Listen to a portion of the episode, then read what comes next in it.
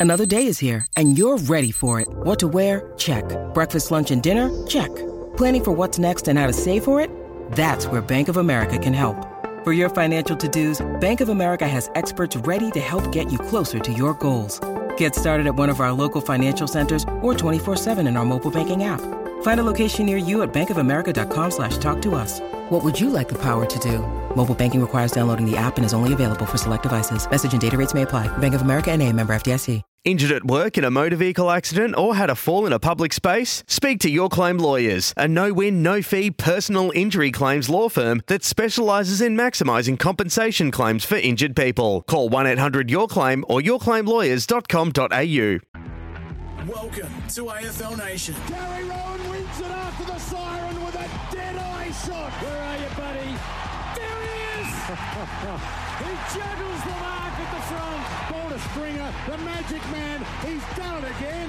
Jake Stringer, the everywhere man. He says the chance to get through.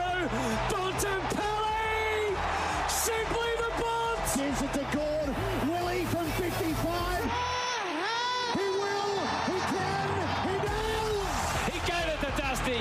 Martin, goal. Tigers in front.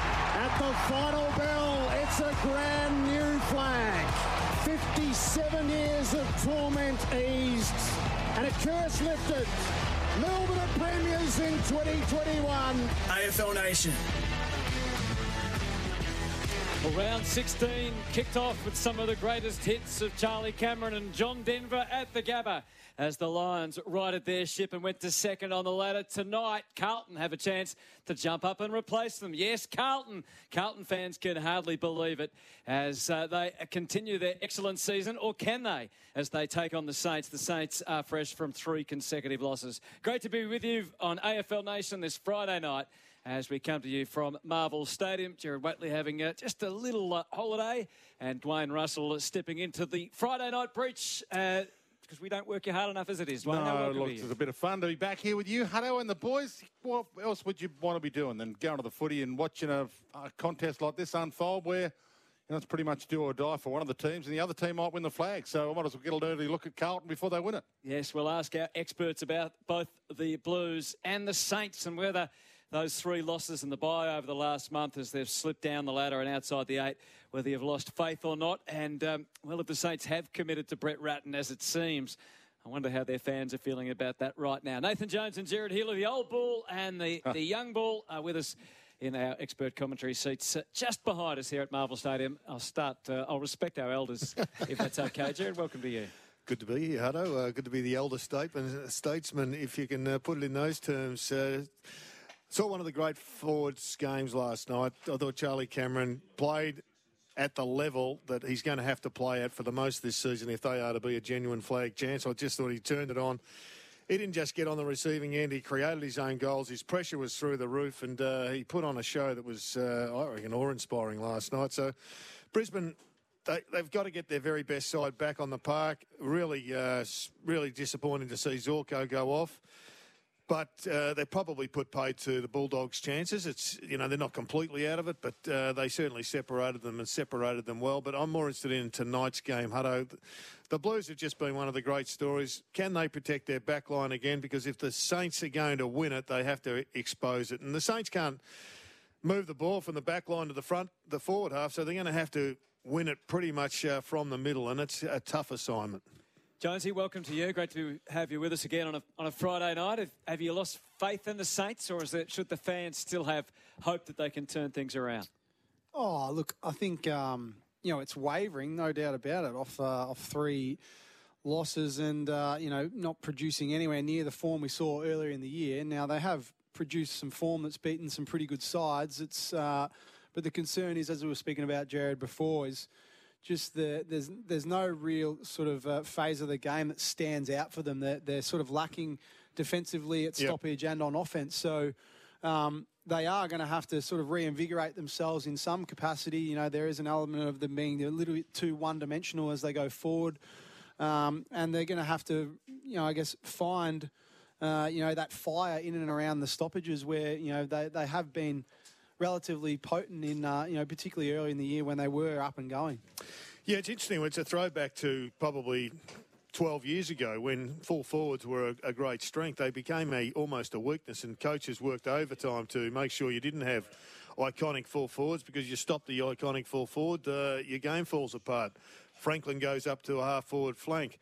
Riewoldt goes out to centre half forward. You, you remember, Dwayne, a number of times discussing uh, in your uh, earlier iteration as a co host on Sports Day that we were in, we were exasperated when uh, Damien Hardwick said we've got to get Riewoldt up the ground, and two or three years later it was a premiership formula. So we've gone back now to King and uh, Harry McKay at one end of the ground.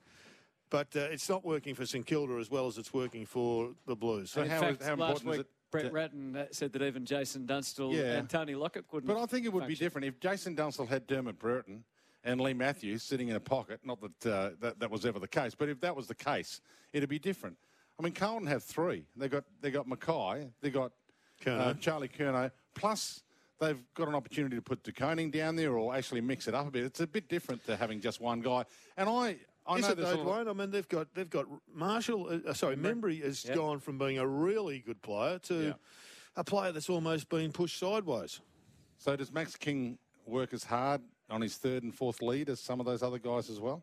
Well, I think he's a kid that's in that is is developing, and that's the issue. There's so much invested in him by not so much the coach, but the players are kicking it to him almost all the time, and so therefore, whether it's by want or just by uh, coincidence, Membrey's been pushed sideways, and I think they've got to work really hard to you know make King go up to the wing, make King go up to half forward flank to, to bring these other guys back in. Yeah, it, it felt Has he like got the they, tank to go up to the wing though? That's I mean, the Jeremy question. Cameron's got But an from all amazing tank. reports, he's an absolute gun runner. Um, so I'd expect him to. I think he should find his way up the ground. I think the bigger concern for me is their ability to be able to create enough intercept possession, and the, the really good sides are doing that, which allows forwards to find a hell of a lot more space from their defender. Mm. You generally catch the defence on the hop, and at the minute, you know, St Kilda's ball movement is relatively stifled. Teams behind the footy knowing that they're going to just take the ball down the ground and kick the king, it's just too easy, too mm. predictable, predictable to defend. So ultimately, it's rectifying an element of their ability to be able to create pressure and create really quality turnovers through the middle of the ground. That's then going to allow a hell of a lot more options and more space for these forwards. So how do we address that situation? Right now, they're about the second worst side in the comp from moving the ball from the D50 to the forward 50. And the Swans cleverly last week brought a player in to sit on Sinclair. And Sinclair, he had 17 possessions last week, which is about 30% less than he's had for the uh, entire season. I'd be surprised if uh, the Blues aren't sitting on him as well. And if you take away your best ball mover, then all of a sudden your problem's enhanced. It, it feels a bit like what we were talking with Essendon a couple of weeks ago, Yeah. and um, I think from all from the way it was assessed internally at St Kilda, they, the Brisbane one was the tough one. They had the, the three injuries on the night. Shocking defensive effort against Essendon, and then last week they went more defensive, but now they're going to now they need they Yeah, they parked any- the bus last week. yeah, didn't have any offense. So I suspect we're going to see them do what Essendon did a few weeks ago and try and get a lot more Yeah. zip and run off, off half back. But a month ago, they were well and truly ensconced in the eight. They'd just beaten Geelong Yep. and everything was rosy. And it seems like talks had been continuing with Brett Ratten and they've got to the point where they agreed that he was going to be the man. The spectre of Clarko, we'll talk more broadly about that later on tonight, still sort of sits over a number of clubs. One of them notionally St Kilda, but it seems like and even from what Simon Lethlean got on the front foot at the start of this week, uh, going on, on Brecky Radio, basically indicating that he, he's he's going to be the man. Uh, Can you, a, a month later, do, do you have? Does it make you have doubts? I, I sort of wonder what everyone's thinking from a St Kilda point of view about that. Four losses in a row, Dwayne. You have doubts about anything. Yeah, but can you look at it that smaller sample size and make your decision based on it? Or do you look at the overall sample size and say, okay, well, we improved in this area, we improved in that area? I mean, that's the, the conundrum because arguably the best coach of the last two decades is available. So if you've got really, really good, is it better to get great or just keep really, really good and hope really, really good's going to get great? Yes, it'd be a uh, it'd be a very challenging scenario around the board table and around the CEO's table, if in fact they have committed, which seems to be the unspoken word at this stage to Brett, to, to try and walk away from that. Yeah. And I don't think they should just at the present time. I mean, they, they could come out and win, but I mean, I guess the picture you're painting, Hutto, is what happens if they lose the next four in a row as well. Yeah, that's it's it's well, hopefully not four in a row, but losing tonight and then it becomes a bit of gloom and doom, and so it makes it makes tonight really important first and foremost, doesn't it? And then after that, Yeah, I think look, from my experience, I've lived and breathed it. Not too dissimilar to like how I watch the Saints and what they're going through now in the last month. you know, Melbourne went through a similar thing. I think ultimately, you know, we can all have our perspective and opinion from outside, but we don't know what's going on internally. And yeah, all you can hope for is that internally they're on the same page. And if they commit with Ratten, they're they're doing all of the due diligence behind that as far as ensuring that it's not only him. We see him as that. You know, from where we sit, the coach, the figurehead, he's the man. But ultimately, it's the entire operation in and around him that essentially gets the function of the team working. And um, you know, I'm sure if they're committing to that direction, it's uh, it's not only committing to him, but ensuring that everything around him is giving him the best chance to be the best coach. I- I felt like we lived this to a degree with Alan Richardson, trying to work out who St Kilda was. The, the best explanation we got was when they were a high pressure team, they could be really good and beat anyone. And we saw that for periods of time and then not at others. It felt like they had developed a little further with personnel and you know, a bit of run and Yep. all that sort of stuff um, and, and mixed up their game. But do, are we much closer to knowing who St Kilda are? Well, I think the short answer to that is, well, whatever we thought they were, the last three weeks has confused that picture. Yeah. I mean, I thought at halftime against Brisbane, they were going a long way to winning that game. Then they got their injuries. So had they knocked off them, this story may be very different. The, the question is, how bad is their confidence? How, how much is that that loss, and then the loss against Essendon out the front here uh, two weeks ago? How much has that actually robbed them? We know that they there was a, a problem with Ryder and Hill and uh, one other player. And whether that was a big problem, we don't know. But uh, they didn't play the next week, and, and that then exacerbated the loss against Sydney. So it's they're a, they're a really interesting side. They could go one of two ways, but they have got some plenty of talent out there. They've brought uh, some serious players in: Hill, Ryder, and Higgins. And Wood's been okay for them. Yeah, so it's a different But it's a, certainly a much better side. Chera comes in for, for Boyd, so they're a better side. But if they can break even in the middle, then they're a chance to win. Uh, and, and obviously, they signed Rowan Marshall to a five year deal during the week, and we'll talk about the, the merits of the long term deal a little bit later on. But that's a, I, I don't think anyone could argue too much with locking him in for five years, could they? No, absolutely not. I think he he's uh, he's the future, particularly in that ruck department. Obviously, there's a reliance at the minute on Paddy Ryder and that ruck combination, but I think going forward, you know, uh, he's he's going to have to continue to rise and grow and improve and step up and take that mantle. I think the one thing we're looking for tonight is spirit, is energy, and as much as they say they played with more spirit last week, they played with a bit more spirit, but uh, it, it wasn't. It wasn't the level of energy you need to be a top six side, and they need to improve that. They need to be from the very first siren in the face of Carlton because they are they're, they're ready for them. They're ready to lap up the, the challenge. So they've got to basically just come out, be in fourth gear in intensity and pressure. 17th for pressure the last month. It's been horrible. Yeah. So you can't say we played with spirit and you're 17th for, for pressure. So that's the one thing that, So who, do you- who's accountable for getting them to play with spirit? well, I think everyone at the club, I mean, player and coach alike, all the coaches, all that we, we've all been in, in teams that have been down and out. And it's a collective, it's a collective rebuild as much as it is a collective, uh, I guess, destruction. A lot of teams can be down in spirit for one week, but if you're down in spirit consistently, Mm. that, is that a warning sign? Well, well, it is. I think it is. I mean, I, that's the that was the problem with Essendon. Like, you can build a facade for one week. You can, you know, you can bring up all the old vision of this and that, and you can in, inspire people. But it, it's paper thin unless the inspiration is driven from within. It's not going to work, and it's. But this is why it's challenging, Dwayne, because the first half of the season, I think St Kilda showed all that. They showed as if they were a group going forward together.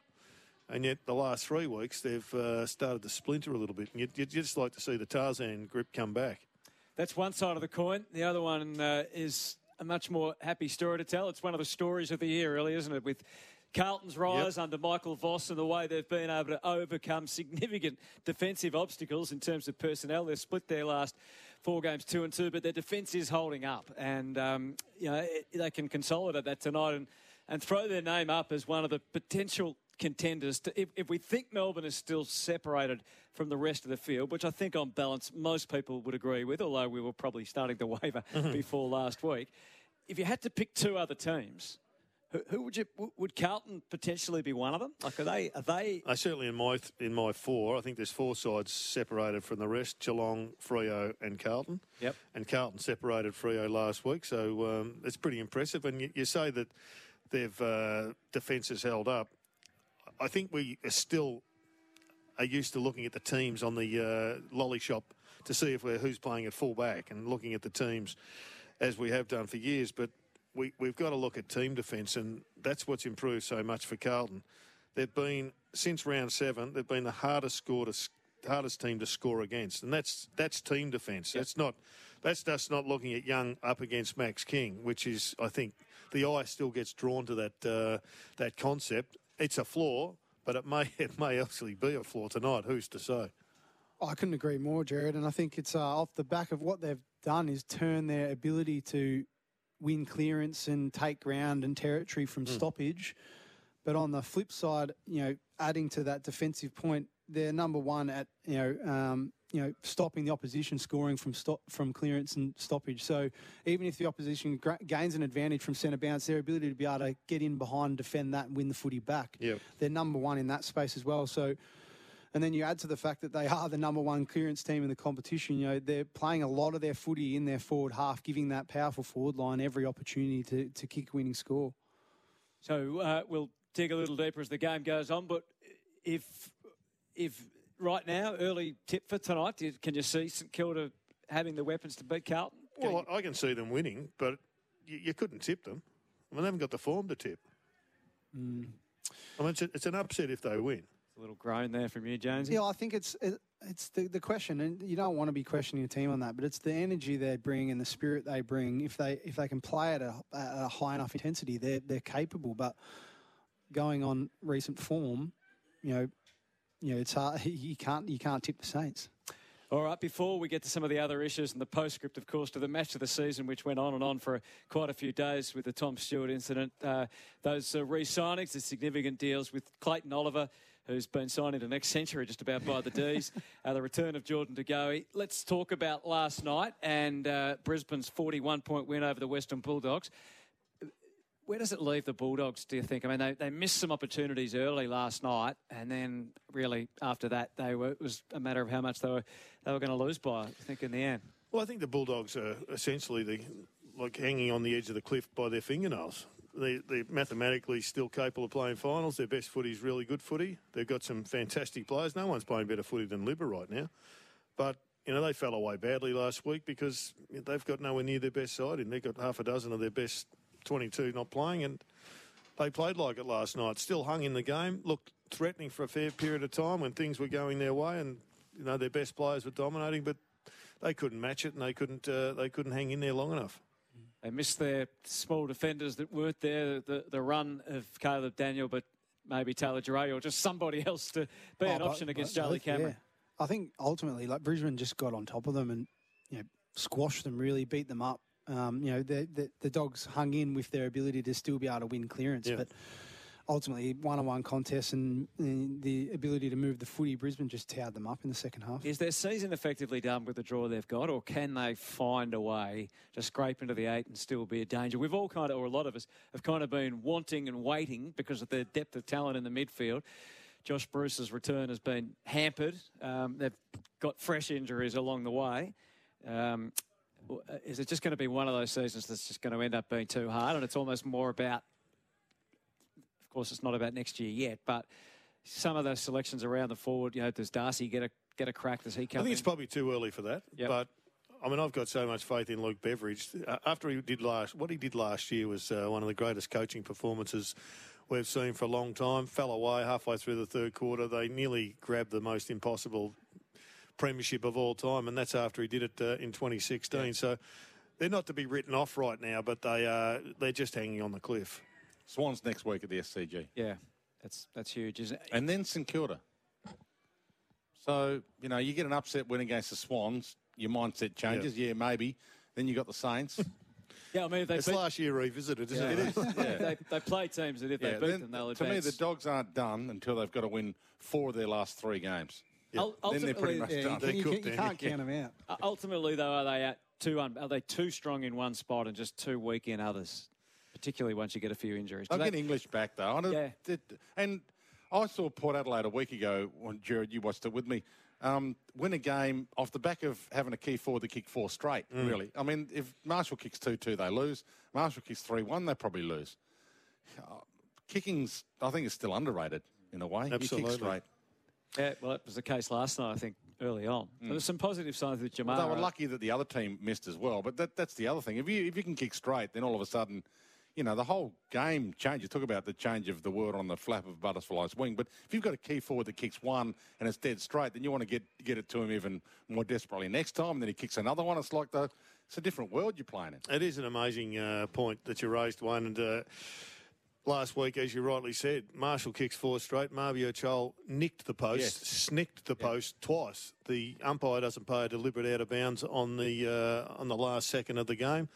They could easily have won that game, but uh, I mean the point you make is is valid. If you you miss shots at goal like Brisbane do way too often, and the Dogs did last night, then uh, you, you're going to whatever chance you've got is much much harder. Did the Lions convince you last night? Of In- what? it- well, had, everyone had doubts after uh, what they produced the week before, and in big games, they. Now you wouldn't say last night was as, as big a game as some of the finals or against Melbourne, but was there traits there that gave I, you? I, I, the thing I loved about their game last night was their pressure in the forward line. You know, bar probably one or two players that they're getting. Uh, they they looked a lot sharper. They looked better. I mean, uh, Charlie Cameron single-handedly, I think he had 14 pressure acts, which is uh, is significant if you're in the forward 50, and he kicked goals. You know, I'm not convinced that they're they're uh, the top four premiership threat, but they're certainly in the running. I think it was just the response you'd expect from them after last week. Um, uh, for me, it, for mine, it doesn't really change my perspective. Like Charlie Cameron, I think Michael Hibberd has the number on Charlie Cameron, so it's for me, it's can he play like that Against- against Melbourne, against against someone like a Michael Hibberd who's just wearing him like an absolute glove. Because I think that's the that's the concern. Like he's he's able to perform at that level last night, but if they're a genuine premiership threat, he needs to play like that against the best team. Do they need to be finished top two so that they stay at home and all the way through, or do you think they're better no, than I, that? I- I think I think that's too simplistic. I mean, they- they've had their opportunities at home and, and didn't cash in. I, I think you just if you're good enough, you get there. West Coast Eagles went under Mick Malthouse. They had to travel, but the, the premiership sides are always good enough to overcome any obstacle. Zorko's injury. Well, really unfortunate. Was a calculated risk. He did all the tests. I guess just history says that uh, if if uh, if you're right, have another week off, and, and they would argue that they did that.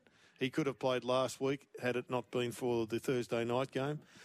But it's it's a, we don't know how bad it is, but it's absolutely a setback. So whether it's two, three weeks, I'm not sure, Jonesy. But it's it's a real shame that it's happened, and the, he didn't play, and they won anyway. Yeah, look, I, I, when I sat back and watched it, you know, three weeks, I was thinking for his age, I would have you would have gone another week, but 33. I was actually surprised to realise he was 33 yeah, years of age. and like we sit back here and say that, you know, standard is what 21 days, and you know he's 33, maybe an extra week, but obviously, you know, they, they trust their fitness guys and they've made that call, and kind of an awkward way in which he did it, probably not something that he would have, uh, you know, envisaged maybe having to do on the stretch, but And that's the problem with muscles. exactly. and the game. You, you can run through all manner of tests, but uh, he did this unusual movement Yep. that stressed the muscle in an unusual way.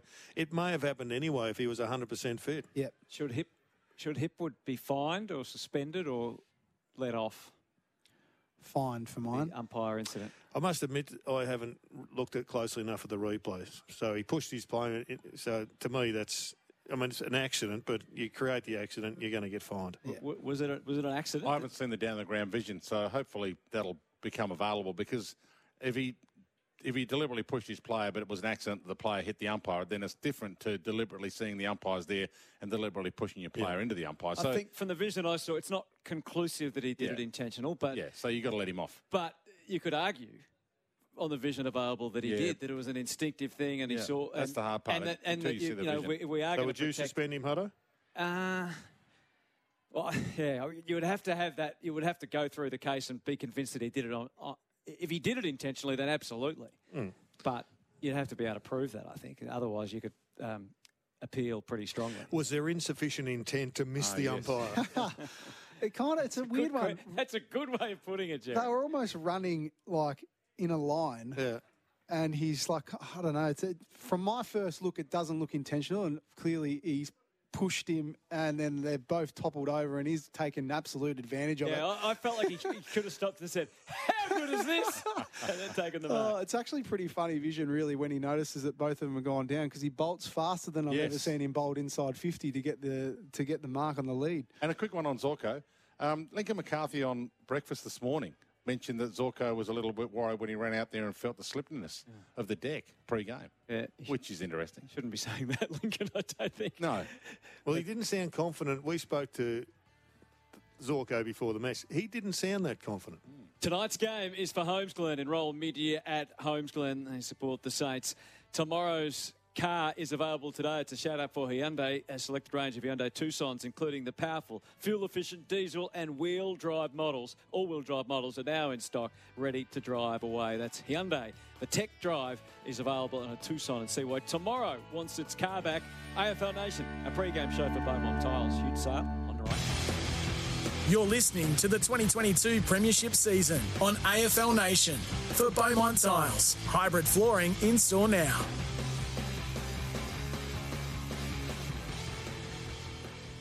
Friday night, and it's Carlton and St Kilda to do battle in just over an hour's time. Shortly into the Saints camp, we go with assistant coach Corey Enright. AFL Nation, by the way, we'll be taking your feedback all weekend on the Southern Phone open line. Stay in touch with Southern Phone mobile phones today. Gerard Healy, Nathan Jones, our experts tonight, Dwayne Russell and Anthony Hudson, bringing you the call. And at the moment, we can give you an updated score. It's the Cooters. 16-6, 102, leaving, leading Ange's team 4-1-25. It's a few old Carlton legends there, leading a few corporates out there running around. Just a kicking straight, 16-6. You'd bottle that, uh, you'd go a long way, Jonesy. pressure rating's been down a bit from the old 55-year-olds, though, hasn't it? There's some quality players out there, though. Apparently, Ange, uh, Ange Christo has called for the return of the Wolf tonight. He wants uh, when Adam Saad gets the footy to, to Oh, bring okay. back that bring that back. So we'll see whether that takes hold tonight. Certainly, Carlton are on the up. The Saints have got lots of work to do, as we've discussed already. And Corey Enright, former superstar with the Cats, is now the Saints assistant. He joins us uh, from Boundary Side. Uh, Corey, thanks for joining us. Yeah, thanks for having me, guys. Uh, h- how have you assessed the, the past month with the three losses? Obviously, Brisbane, uh, you were hit by injuries, but since then, uh, some disappointing performances, particularly the one a couple of weeks ago. Yeah, hit the nail on the head. Really, obviously, um, we thought the Brisbane game we were right in it um, up until um, late when they sort of um, gained some dominance. But uh, the Essendon, the Essendon loss here was um, was was was really poor. And then obviously last week. Um, just not being able to hit the scoreboard uh, made it really difficult for us. So, um, yeah, last two weeks in particular haven't been um, where we wanted them to be. Corey, uh, good to talk to you, but uh, getting down to basics, the biggest, one of the biggest issues you, would appear to have is the, the transition of the ball from uh, the spot that you rule for so often deep in defence uh, to the other end of the ground. How do you how do you rectify that, and what do you do if they sit on Sinclair again? Yeah, there's obviously, um, yeah, it's it's a big part of the game these days, being able to move the ball, uh, particularly off turnover from from anywhere on the ground. But um, obviously, the, the, the back end of the ground when the game and the, and the field opens up quite a lot. So, yeah, it's something that we obviously worked on, and, and uh, we feel when we play well, it is a strength of ours. So. Um, but again, I think it, it comes down to us being um, who we want to be, and that's probably pressure and contest first and foremost, and, and obviously give our forwards a decent look at it. Um, we don't want to be starting all our offense from, from back in D50. We'd like to be able to um, turn the ball over higher up the ground so we can give our forwards a really good look at it. So just let me just continue on though with that line of uh, questioning. Last week I thought you set up, you almost parked the bus. You had a lot of guys down there, and Sydney gave the ball back to you many, many times. They hit you on the chest a lot of times. So, what are the instructions that you're looking for, and, and what were they doing wrong that sort of made everything uh, fall apart last week? Um, yeah, it was probably just the breakdown. Once we got ball in hand, was the breakdown of, of how we were going to move it and transfer it up the other end, really. Uh, and Sydney are obviously a really quality um, defensive unit they have been for a number of years. So, um, yeah, but for us, it was, it was probably we played a little bit maybe um, too conservative once we got our ball in hand and um, didn't didn't probably take enough risks, um, particularly early in the game where we where we need to sort of um, put the uh, pressure on the opposition. So, yeah, we've tried. Obviously, um, footy's a, footy's a simple game at times, but it can be made hard. But we just got to try and um, get the ball in, in someone's hand and, and, and distribute it to someone else along the chain and, and make sure that um, we're, we're, running and supporting and, and, and having options for the ball carrier. That was probably not there last week as well. Corey, you spoke about the pressure and uh, intensity. That's, that's what you guys want to be uh, known for, and that seems to have been down in particular in the last month. What do you expect to be different tonight, and uh, has that been a focus? Who who generates the I guess the rebirth of that? Yeah, well, it, it, when we play well, we feel that that is that is a huge part of our game. Obviously, there's lots of other things as well, but um, well, we feel like tonight, obviously, Carlton are really strong around the footy. Um, uh, they got some huge, um, you know, midfielders that, that that, are, that are a huge part of their game. So we feel like the game's going to be obviously won and lost in that contest. So against a high quality um, uh, opposition tonight, we have to be on our game now. We have to bring that intent. And we have to get first access to the ball, and if we don't, we have to pressure them to hopefully give it back to us. But um, yeah, that's that's probably their their game um, is based around stoppage, clearance, and um, what they do from their stoppage wins. So we got to we got to match them with that. Are you ballistic enough in the front half of the ground, or is it uh, just too one-dimensional? Higgins back in.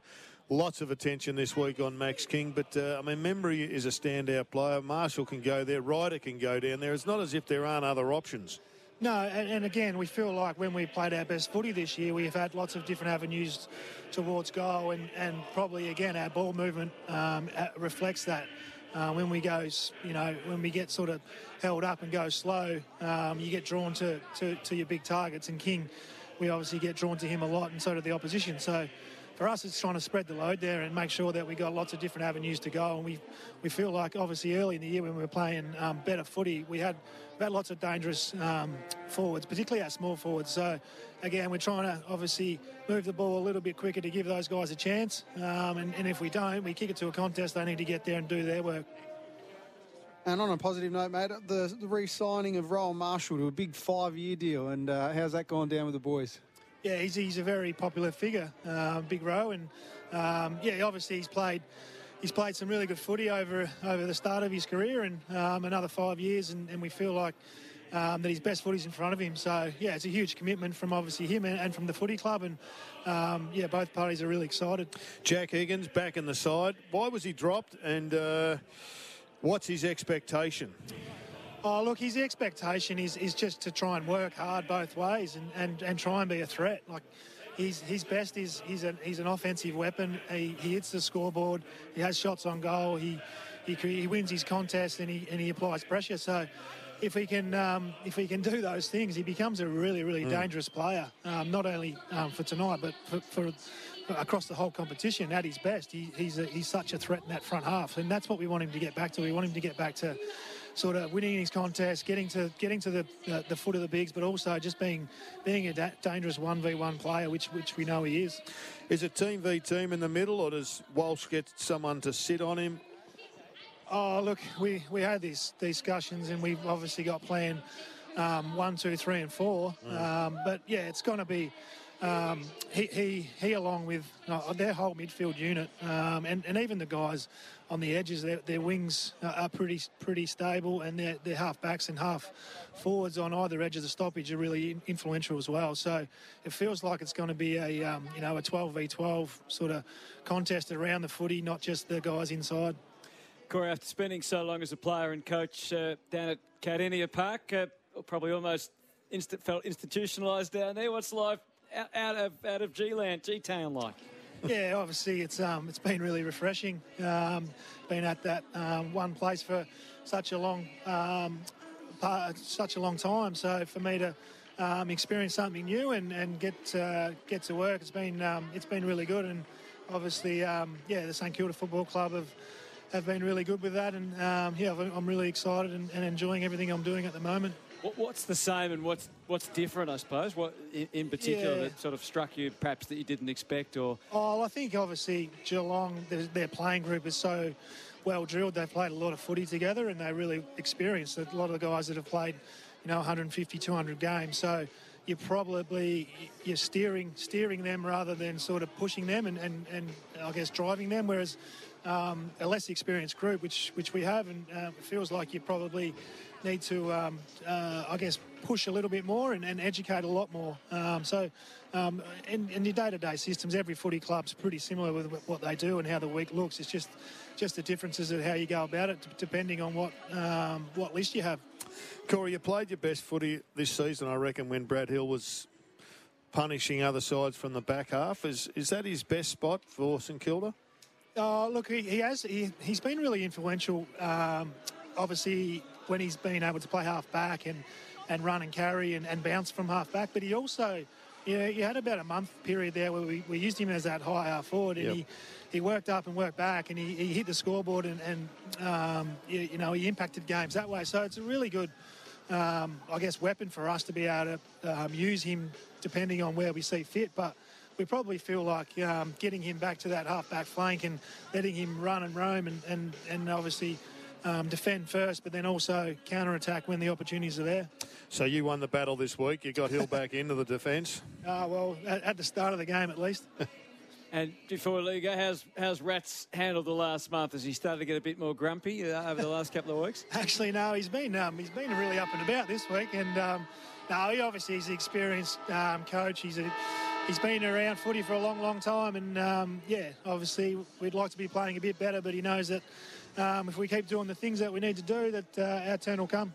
Good luck tonight. Thanks for joining us. Thank you. Corey Enright there, the St Kilda assistant coach. Obviously, if, if Rats has been happier this week, maybe he, uh, maybe he got the little contract ticked off.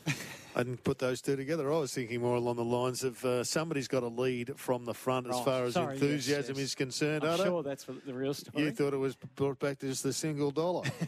Indeed. um, did you make, learn much there? Oh, so it's, it's, very similar to what we spoke about. You know, he covered off on the fact that they want to get better quality turnover to allow the, the that forward group – you know, uh, you know, more quality opportunity. In particular, you know, King, Membrey, Marshall, and uh, and then allow those smalls. Higgins and uh, Butler to go to work underneath them. The One thing we do know, Hutto, is that every side in the competition prides themselves and wants to be known as a good pressure side. Of course, of course. They've just got to get their uh, their structures right, um, particularly around the, around stoppage. That's right and then they'll be then and transition oh, the ball better. Listen, listen, to you two fossils. Nice.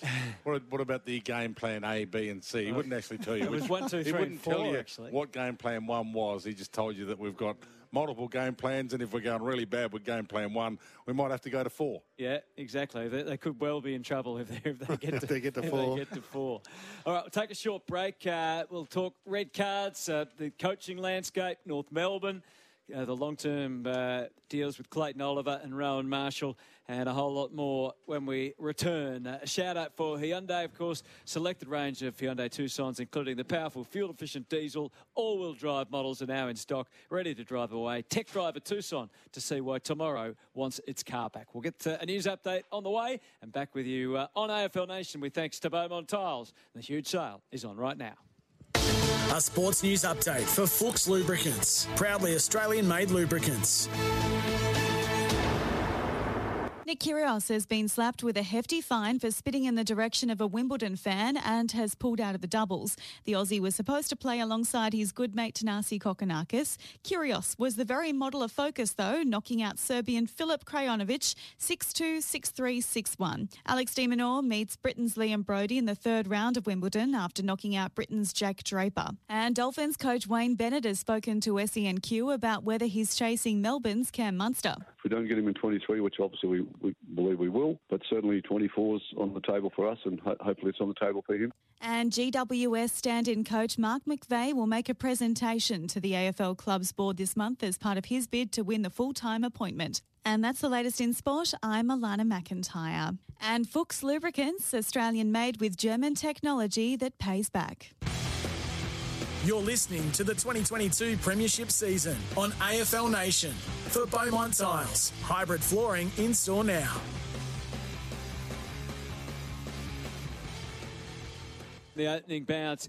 Dwayne Russell has just been out during the break and he has returned with his four different shots of caffeine, two lots of coffees, two lots of Coke tonight. Duano, just just an average night for you to keep you up and about? Yeah, although I've got a banana as well. And so a I'm trying to, you know, I'll weigh it up. A bit of fruit, uh, a bit of goodness, and four Cokes and three coffees. We could charge Jonesy to come in and watch Duano in, in action, couldn't we? Oh, it's an absolute classic. He actually should walk in with a couple of paper bags of. Yeah, that's unders tonight. That's I- absolutely unders. Yeah. Well, that'll get a bit of half time. I just think you should get a needle out one and just, pump, and just pump the caffeine in that way. drip. Get a syringe out. Uh, this will be the kind of game that I won't need any caffeine for, No, hopefully. I think you're right. Carlton and St Kilda will have a full house here in an hour at Marvel Stadium. Bring you all the action on AFL Nation. Uh, a couple of early, we'll have an early edition of Old Bull, New Bull as we work our way through the issues Can I of ask the one week. question, old ball, new ball? Yep. The age difference between the two of you? I'm 34. That'll be uh, 27 years. That'd be rude to Who ask. surfs the bigger wave between you Ah, two? Jared's got me covered. You still got him covered, Jared. well, Is he That's still a- got you that's a- covered, This is a very, oh, it's a, it's a pain point for both of us. Uh, I've had the, my fourth children, two, two, third and fourth children in the last what six months, and my surfing has fallen off the Oh, radar. right. And Jared's not happy about it, so he shouldn't have brought this up. Oh, okay. Where's he, fall, where's he falling down, Jared? Just it's lack like I've let my old man down, you know. Well, he was what I guess the the killer blow was he sold his eight six. so he's limited So you himself. can't go down to Port Campbell with the He's small limited board? himself to Right, okay. to bay woes. Uh, young Bull, would you have accepted a red card? Do you think that would be uh, the right availability for the AFL in an incident as severe as we saw with Tom Stewart last week? Uh, well, I would accept it. Yeah, I think it's. I think the conversation is warranted. If you look at you know a lot of other sports around the world, they have some sort of penalty in some capacity, red card, sin bin, some sort of thing like that. So yeah, but it's it'll be interesting to see how we implement it in our game and who makes that call and you know how that sort of unfolds. But for an incident like that, an incident like the Gaff Brayshaw hit, um, the Hall Staker hit, absolutely, you know that warrants warrants it if that's the path we're going to go down. And I, I'd I'd be in full support of it, but it's how it actually works and you know the function of it um, is. I think that needs to be thrashed out a little bit more uh, rather than just sort of just jumping to conclusions. Well, it clearly does because we wouldn't be the only sport to stuff it up if we did bring it in in terms of how we use technology. But that is the difference now, Jared, to what where it used to be, where you know we didn't want the umpires making a call like that that could be proven wrong a couple of days later. We now have an ARC where vision, all vision goes back through. So essentially, the MRO or somebody else who is equipped to make these assessments could do that now in a, in a much quicker time, um, and you would hope with a much better strike rate than previously. Yeah, I find it a really bad flaw in our game that we don't have that facility. I think it's uh, overdue.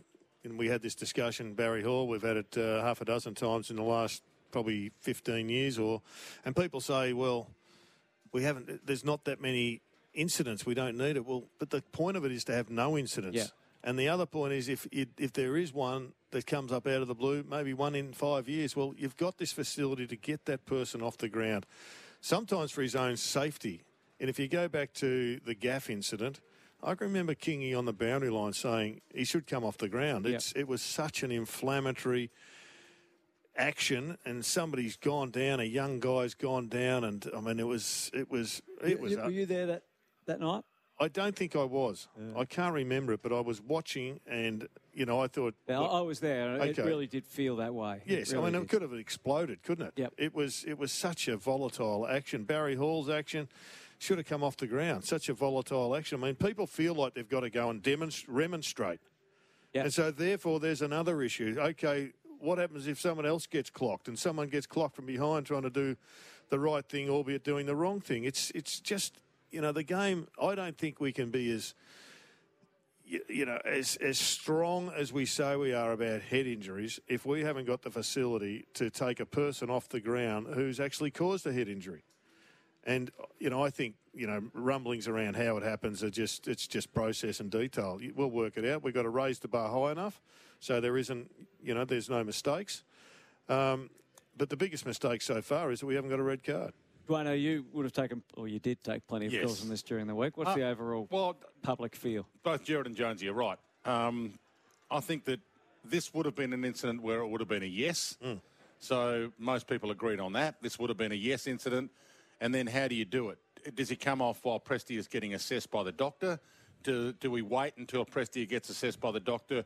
It's confirmed it's concussion. We know he's out for the game, and then Tom Stewart comes off um, because that's the other issue to, to get it right, I suppose, as well. If it's a concussion issue and he's being checked and he's fine to go back on, it's not concussion. It's the the Butters head clash with Jonas where it's a split head. Yep. So it looked really bad, but it's only a split head. He's not concussed, and he can go back on should the Stewart bump mean that Stewart comes off for that time period that he's being assessed, and then he's allowed back on when Prestia comes back on. So yeah, I mean we can work all those details out in time, but um, it's one of those things that I feel like it's like the night grand final. I reckon we're going to get there one day. It's just hmm. that is it next year or is it in ten years' time? I think the other thing is just the integrity of a game. Uh, it's just, it just, just imagine if that was the grand final. Yeah. Tom Stewart gets the Norm Smith medal, and he gets the premiership medal, and Richmond essentially lose because hmm. we haven't got a red card. Prestia is one of their best players. He's he, they're one player down, and Tom Stewart's and and Geelong are still got their full repertoire running. Just I, like if it happened in a grand final, I reckon it'd get changed on the Monday. But because it happens, and then you know St Kilda upset Carlton tonight, there's something else to talk about. Gillon is not a fan of it, and that's pretty clear. He's, uh, for whatever reason, I think he uh, at some stage has had a bad experience in the amateurs with it, and thinks uh, the, two, the two are somehow uh, comparable, which they're not. We've got so much technology Yeah. to, to make sure there's not a hand that pushes the person in, etc. So that's the other thing. Who makes the decision? Is it the umpires who get under the hood and we have a No, four no, or I five don't minute think delay so. I heard that. I I think it's the MRO that makes that decision. That's on, on the game day? Yeah, that, that's their decision. That's their. They're the ones that assess these incidents. So there all- have to be MROs, wouldn't they? Because Michael Christian, he couldn't be at every game. He could probably have two, but I mean, or, or if, if and if Michael Christian doesn't want to do that many, get we. I'm not sure why the emergency umpire couldn't do it.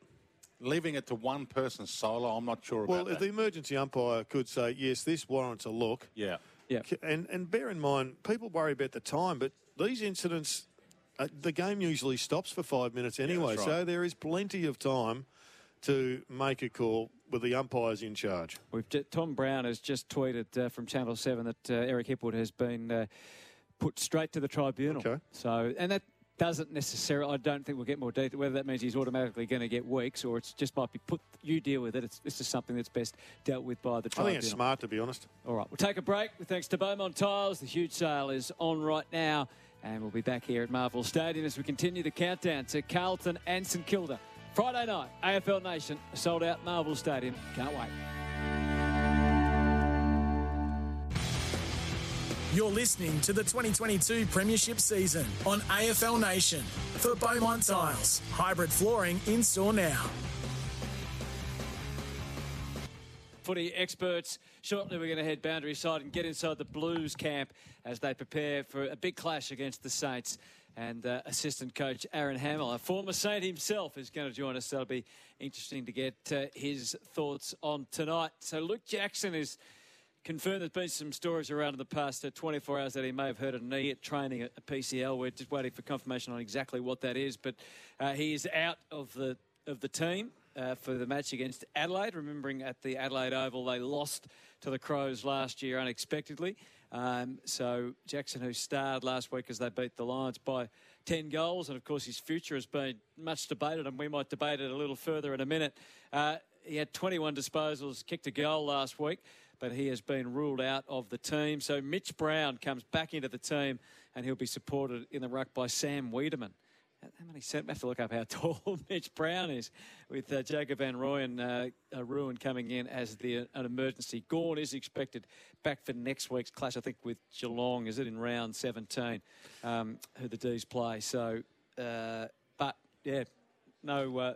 No Luke Jackson tomorrow. Well, Riley O'Brien will be uh, licking his lips, and uh, so will the Crows, thinking that uh, they've had form against Melbourne before when they were running hot last year, and uh, might as well try and back it up. It, uh, it's more than just about who gets the hit out; it's who gets the ball out of the centre. Jonesy, you know the young lad better than anybody uh, in this room, probably in this stadium. so, if there was a dartboard there, and at one side of the dartboard there was absolutely going, and the other side of the dartboard absolutely staying, and you had to put your dart somewhere on that continuum, this. and It's a strange dartboard we've got going. each each it Depends on how good a dart player he is. Anyway, because when you're playing intend darts, you're one going for the bullseye, so I'm sitting right in the middle. right, so it could go either way. Well, well, I think a, a, a major domino fell during the week, clearly, um, with Clayton Oliver's signing. So, Yes. You know, as this un, uh, unfolds, it's, uh, you know, I think obviously the priority is going to be him and Brayshaw. Well, Goodwin Um, sounded more optimistic about, without reading too much into a public press conference, he sounded more optimistic about Brayshaw than he did about Jackson. Yeah, well, that's that's how I probably read that as well. So So hang on, he's moved. He's He moved has from. moved. Sta- he started in the middle. I'm still no, I'm still on the fence. I'm I'm I'm on the bullseye still, but I I, I think That uh, doesn't sound like the bullseye to me. well, I'm I'm splitting the two, Brayshaw and uh, Jackson. I'm I'm sitting right in the middle.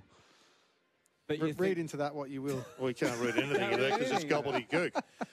So if there was a continuum of one to ten, I'm trying to write. I'm in the digital team. I'm trying to write a story here. Former Melbourne No, captain that's exactly Nathan right. I'm playing Jones this game. I'm, I'm says- aware, I'm aware of this, Dot, guys. dot, dot, dot, a lot of like a lot of journos think that he's l- not likely to go, but he's he's a chance to go. Whereas I, I mean, everyone's a chance to go, but Oliver was definitely not going. So do you? Do How about, do, do you agree with the sentiment that he's now now more likely to go than what you might have thought, say, six to eight weeks ago? I'll try that. Uh, I'll try that.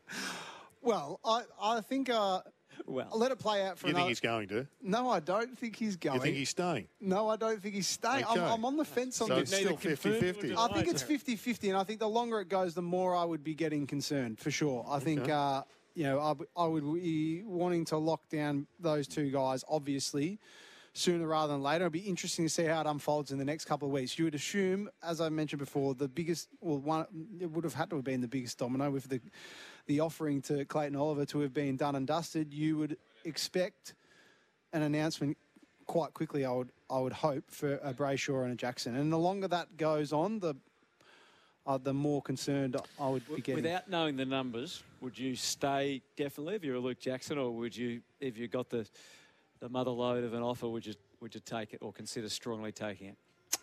Oh, it's a tough one because you know if, I- if I'm in Brayshaw's shoes, I'm in Melbourne. Families in like his mum and dad are in Melbourne. You know, he's grown up in Melbourne. Much easier decision. Girlfriends in Melbourne. girlfriends in Melbourne. Jackson can go back to Perth, be with his family, and the absolute, if it's the numbers they're talking about publicly, I think it's a different. And and then you weigh up what also what happens this year if they win the flag again. I've always loved that question, actually, for old bull, new bull. Does winning the flag, winning, say, a second flag, particularly in this case, does that make you more likely to leave or less likely to, to leave if you're contemplating it? Like, are you sated that you've got your flag, you've got your second flag, now I'll go and get the money or go home? Or is it like, you know, like you always hear, "Oh, we've won one, we've won two, oh, I just, just want to win another one? I'd be. I, I think that it, the question is, do you want to be part and parcel of the whole era? And you're two flags into this era that could be three out of four, or th- three out of five, or four out, whatever. So, I mean, I think for both of those guys, there's still plenty of time to go to another club. And I know the big money's sitting there for both of them, although I, I doubt whether it's as big, strong for uh, Angus as it is for Jackson because it's a lot, lot easier to find midfielders. And that said, I think uh, Brayshaw has got to be pushing up for you know all Australian squad the way he's going. His his work across our back line has been uh, as good as anybody's. So I mean he'd be well sought after. He's got a brother that's playing over for Fremantle, so there's reasons to go. But Is Gary Ablett Jr. any lesser part of Geelong's premiership era than Steve Johnson, that he played in one less flag? I think he is. You think he is? Yeah. Really interesting. yeah. Uh, only, not by much, but Hmm. he, he, he left and They won another one. Mr. premiership. Yeah. Don't, don't, you don't agree with that? Well, I asked the question not knowing what the answer might be, but uh, it's, a, it's an interesting analogy to draw, I reckon, that's all. If Jackson wins Sa- the second it's flag. Same as Buddy. Really? Do, you, do you know what I mean? Like, do you, but he won two, didn't he? well, he wasn't part of their entire No, he wasn't part of the entirety. No. He won two, so he missed two. He won two. Yeah. And, and missed two. Yeah, it's, a similar sort of thing. So But what if he wins one? both had pretty Gary good- Ablett they didn't both win. had pretty good yeah, Gary Ablett didn't though. win one at the Suns though. What if Luke Jackson ends up being part of Fremantle's first? Well, that's the lure. That's the lure Yeah. for both of those uh, two lads. Yeah, it's an interesting debate. I don't know. because you'd be you'd king of. I mean, Pav move aside. If you're if you go there to Fremantle as the big gun recruit and you win Fremantle's first flag, um, Pav and Nat, I know you've been great, but um, I might just be the king of Fremantle forever. If you're Freo and you've got the, the big number, the big check, did last week's game just make you feel a bit more solid about that offering? Just Yep. see that, what, what he could do? Oh, he was good. Absolutely. I think he. That was an exclamation mark, really. Like it, I knew he he had the capacity to play like that, but I was intrigued to see his response after all of the sort of fluff of the week Mm. and the hype around his uh, potential contract and you know his standing. And boy, did he deliver! There we go. They're the digital team. They've got it. They've now they've got that. That's a good. Yeah, they've good got it. The team, the That's a team's got it. thing. Yeah, go with the headline. Uh, Jones says, Yeah. but he could be the best player in the game in a few years' time if he gets that opportunity. No doubt about it. But uh, Fremantle, they've got they've got Lloyd Meek sitting in the sidelines, so it's not as if they're short of tools. Lobb may go, But which is then Mika- opens it up. Is Mika a second ruck though, or is he a first ruck? He's probably a first ruck. Yeah. Yeah. So Lobb's been linked to the Bulldogs. He has. Which was Geez, there's been some linking going on this Yeah. week, hasn't there? Jackson and Brayshaw will sign with the Demons next week. Oh, that's no good for digital. Can, can Freo pay big money for both of them? Do you think? Should No, pay I doubt it. I mean, both? I mean, they've got some darn good players themselves. They've got to, they've got to keep Brayshaw and um, uh, there's two or three other. I mean, they've got three defenders that are guns as well. Pearce is a gun. Cox is a gun. Uh, Ryan's a gun. You can't win premiership sides So unless they you've got to a dozen Darcy. guns. Well, Darcy's signed long term, hasn't he? They need to keep Darcy in Yeah. the ruck, so he's signed long term. But no one knows what the salary cap's going to be in three or four years either, do we? No, but you've it got could to- explode. I don't think it's headed that way, is it? Well, it's been watered down for a long period of time now. It's been watered down for 10 years because we had the Gold Coast came in, so we needed 40 new players. It spreads out. With Giants came in, we needed 40 new players. It spreads out. So Got AFLW coming in in two weeks. We've got Tassie, we've got Tassie coming AFLW, AFLW. So it's the the money pool has spread amongst more people as opposed to getting Yeah. closer to a spiky top. and who knows what the what the uh, the rights uh, number will be. One man that got a fair share of it back in the day, particularly when he, went- when he went across to the segue. Saints. Hope that's not too rude to introduce Aaron Hamill with. Uh, he former Saints star and Carlton star too is now a Blues assistant. He joins us tonight to have uh, a big a big game. Uh, Aaron, thanks for joining us. Pleasure, Hutto. How are we? We're, we're good. We've uh, we're great anticipation about tonight. There must have been a real must be a real spring in the step around the club at the moment ahead of a big Friday night. Yeah, there is. Um, you know, clearly the way the boys performed um, last week against, a, you know, a, a top four side was was pleasing. Um, you know, probably from a defensive point of view, it was was, clearly uh, at the standard that we want. Uh, the week before, we just leaked, leaked too many. You know, we gave Richmond 76 uh, inside 50s and a lot of opportunities. So we tidied a few things up during the week, um, and we got to work on that. But um, quickly moved to the Saints, who you know, are certainly going to challenge us in, in a number of ways. Um, you know, we, we certainly plan for their best, and, and they've um, had a solid week themselves and got a fair bit of feedback, I would have thought, um, in particular around their ball movement and contest. So uh, that's where our focus has turned um, quite quickly, Hutto. In, in your heart of hearts, when you first stepped foot back at Princes Park, did you, you think you'd be in this stronger position, especially if you were told the amount of injury obstacles you, you'd have along the way?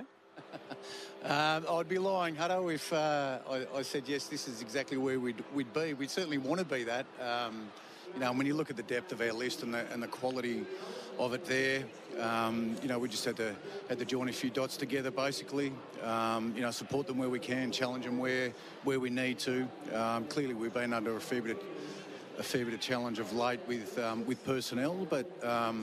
You know, we're, we're obviously, you know, a heavily system-based team, um, particularly defensively.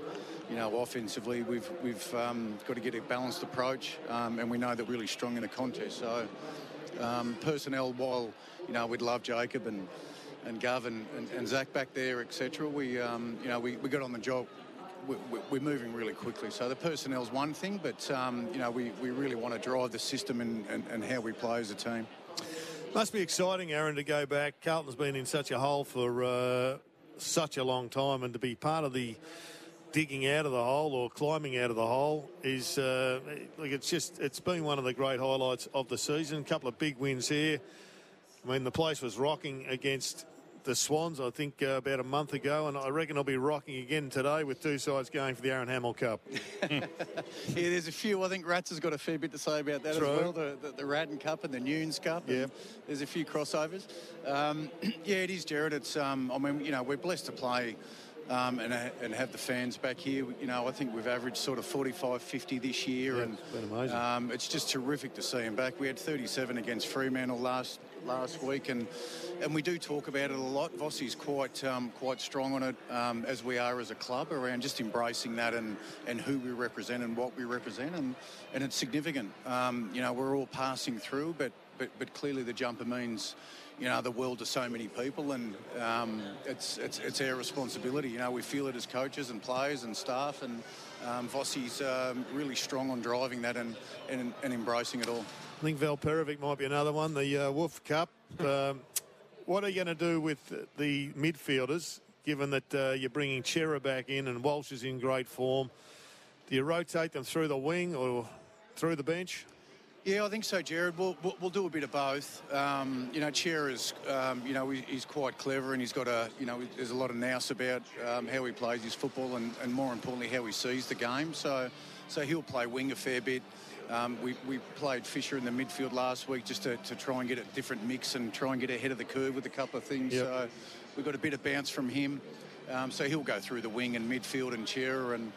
Um, you know, and Walshy, we might even have him at fullback at some stage. He's in that good a form, Jared. He so in he's, good uh, form. he can um, he can play anywhere, um, Walshy. But um, look, look, he'll he'll rotate through there, and, and they'll all get to go through midfield. But but particularly Cerra and and Fish, they'll, they'll take their turns through the wings. You, you'd look at the numbers as much as uh, anybody would look at the numbers and uh, more deeply than most. We know that St Kilda's ability to move the ball from the back 50 to the forward 50 is one of their key weaknesses. But if they're going to do it well, Sinclair is one of the key components of it. Last week, the Swans brought a bloke in, Ryan, to sit on him and sat on him. He did. He kicked a couple of goals, etc. Do you enhance that inability by sacrificing one of your forwards to lock down on him, or do you go the system? Yeah, look, it's a conversation, Jared, that we um, that we had at length in match committee. Uh, there's no doubt, particularly if a team has done it just a week before Yeah. and got results and moved him up forward and then brought him into the stoppage, which was which probably suited Sydney as well. So, um, look, it was discussed. I mean, Hill's another one back there that can get moving quite strongly. Um, they get their wingers back quite heavily in Billings, and, and he can play a part in that as well. So, you know, Hill, Hill's certainly a big inclusion for them. Um, I mean, we we basically have taken the approach, Jared, that um, you know, more aggressive the better. The more opportunities you have to defend, and and um, you know, and, and, and clearly our forwards. Um, need to be on their on their toes and our mids and, and, and backs in terms of how we set up the ground and condense the ground as best as we can. So, look, we, we, we're preparing for them to come quite aggressive. Um, we um, will probably hold fire in terms of what we do with Sinclair and Hill, but it's certainly um, up our sleeve if we need to. What do you do if you get another defender, key defender, injured? Bring the copers out, Jared. Okay. That's what we do. The copers, uh, they're in the bag. Okay, but, uh, get 'em on. no, well, um, look, if we do, we do. You know, Silvagni can play He there. goes down. Um, Silvagni can play back there. We've got, you know, we well, we don't really have any more height coming through No. at the moment. Stock is there in the wings, um, but but we've. Um, we're using all resources, Jared. So we've uh, we've broken a fair bit of glass during the Yeah. journey, but uh, but Jacobs um, hopefully not too far back. He was really close this week. He was he was four and a half weeks. They reckon it's a five week or so. He um, he, uh, he had a he had a good crack during the week, but um, unfortunately just wasn't there. But, but but we hope that he's stepping back in, and, and it's an opportunity really similar to to Pittonet and De Koning. That um, you know De Koning, he's just come on in leaps and bounds, and he's had many hours out in the middle again against Ryder and Marshall, and and pretty similar to Brodie Kemp and Young, where Young's playing on the best the best key forwards in the game, and and again clearly with with uh, King this week. Um, you know, it's, it's just another strong opportunity for him. Aaron, did you expect Charlie Curnow to be this good this this season off the back of limited prep? Uh, no, I didn't. But but then I, you know, we, we had our eyes on him really closely over the pre-season, and uh, if he was running around the paddock, you'd probably pay a million bucks for him. Um, he was uh, he was in really good form in terms of his pre-season. He's got a huge amount of work and a, and a big body of work into him. Um, you know, he's up there with the mids in terms of what he was doing. You know, 40k weeks plus. So he um, mm. he had a heap of work put into him, um, and, he, and he was able to tolerate it, which was which was the pleasing part. And we, we, we kept pushing the boundaries with him and. Um, you know, what we're seeing now is just a real energetic guy in the peak of his powers, um, and, and, it's just a real flow on from pre-season and, and his ability to capitalise on his on his body of work. Can I ask you who the best side outside of Melbourne? Who's the best side you've played against? We were talking about people that can win the premiership, and uh, you know Richmond aren't even in the eight, and yet uh, they're probably one of the prime candidates.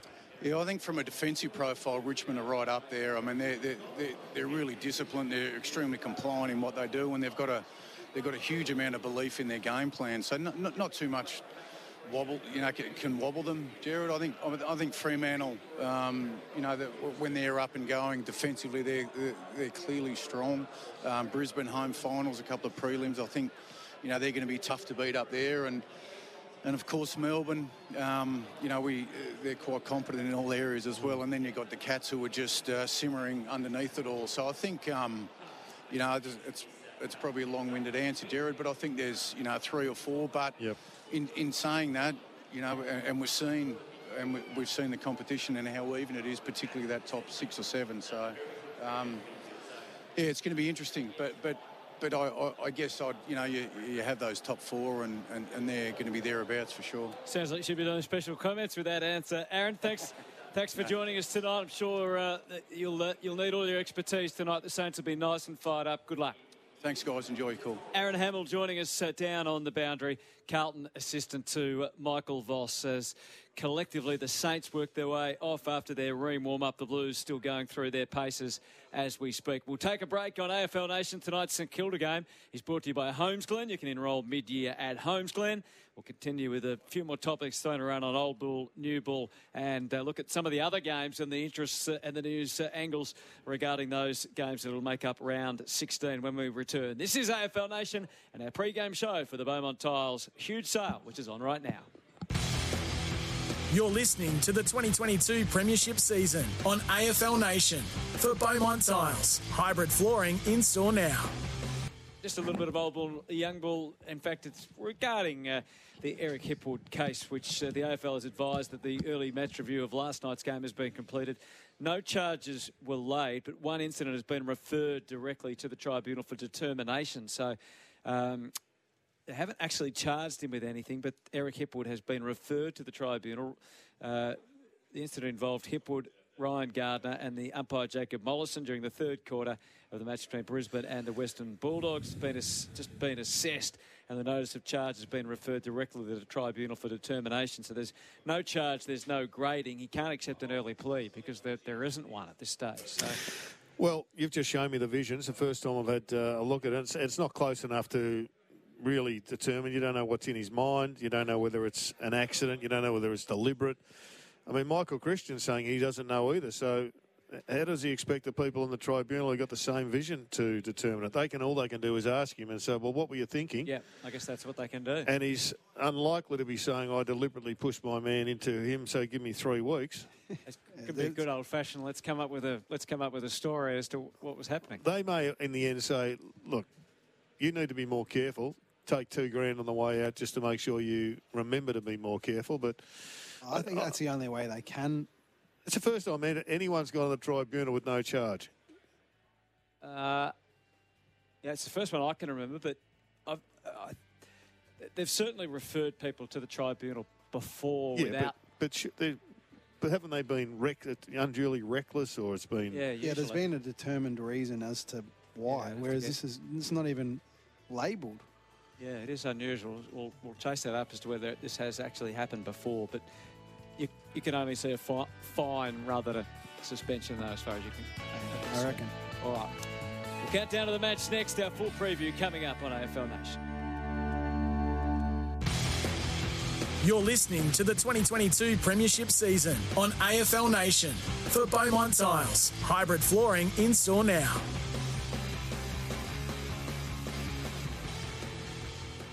Sometimes needing new tyres can catch us by surprise. That's why Tyre Power gives you the power of zip pay and zip money. You can get what you need now, get back on the road safely, and pay for it later. Terms and conditions apply. So visit tyrepower.com.au or call 13 21 91.